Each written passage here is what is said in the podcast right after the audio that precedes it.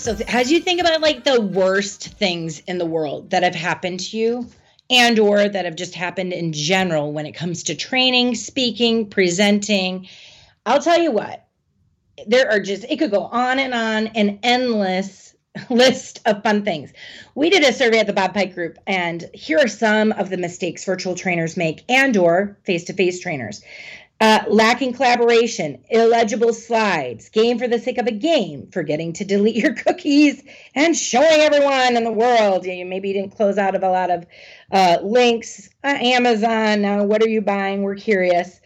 Uh, some of them, it's an ineffective slide design, too much content, not enough content, can't log in, having a producer, not having one. So these are all the things that, and more, that our audience has shared with us from our survey. So here are some things that I think you should really look at. And we're just going to be looking at five today.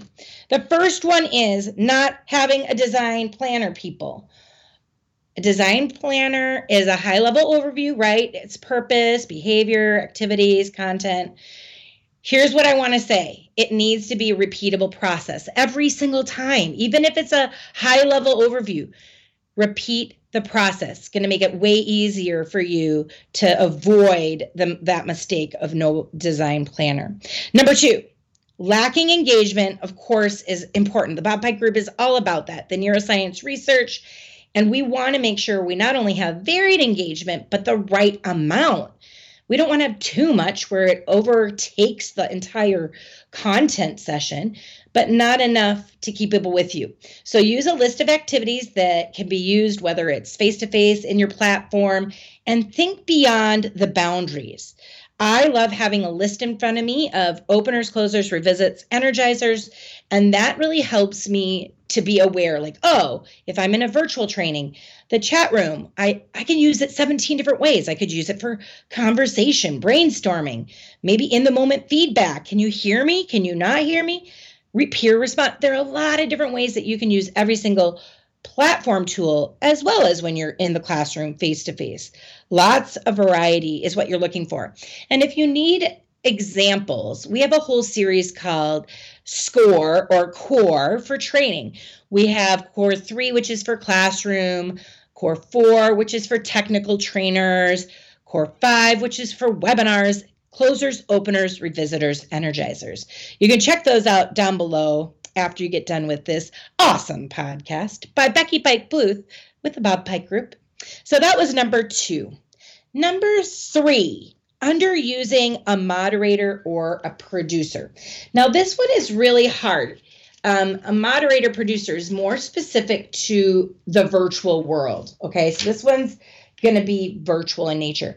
Here's what happens I have a couple of trainers, they're consultants, who also work at other places and do other things. Well, when you are a one person show, you end up having to not only present, but do all of the background tech work.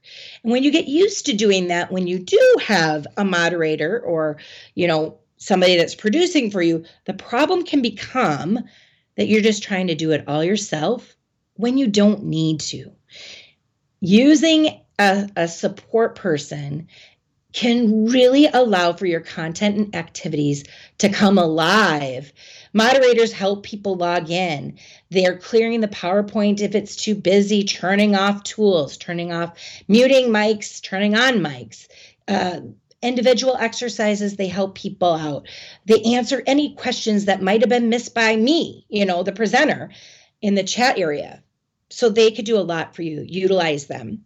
Number four, not having a handout. People, you need a handout, even if it's one page. The front side's going to be your need to know, and maybe a quarter of the back side, your need to know information. Nice to know might be a couple links that you put down there or on there. And then the where to go are hey, if you need additional resources, here is what you can find. So that is our fourth one. And our final fifth idea is no technology plan. Whether you are face to face or online, you need to have some sort of a plan so that you don't get all crazed by the content. What I mean by this with no technology plan is your PowerPoint, your computer, the platform, your microphone if you have a large group. It could be um, as simple as creating a list of what technology you're going to be faced with. Recently, I went to a conference, a convention, and I spoke. And I found out that my HDMI connector to my new MacBook Pro, whatever, didn't work. I needed to have the originally manufactured device in order to make it work. I freaked out for about 20 minutes because it works on my computer, but it didn't work to project. So, know your computer, know your projector, know your audience, and make sure that it works in that room. Thanks for tuning in to this Creative Training Technique podcast. Friends, we'll see you next week and make it a good one.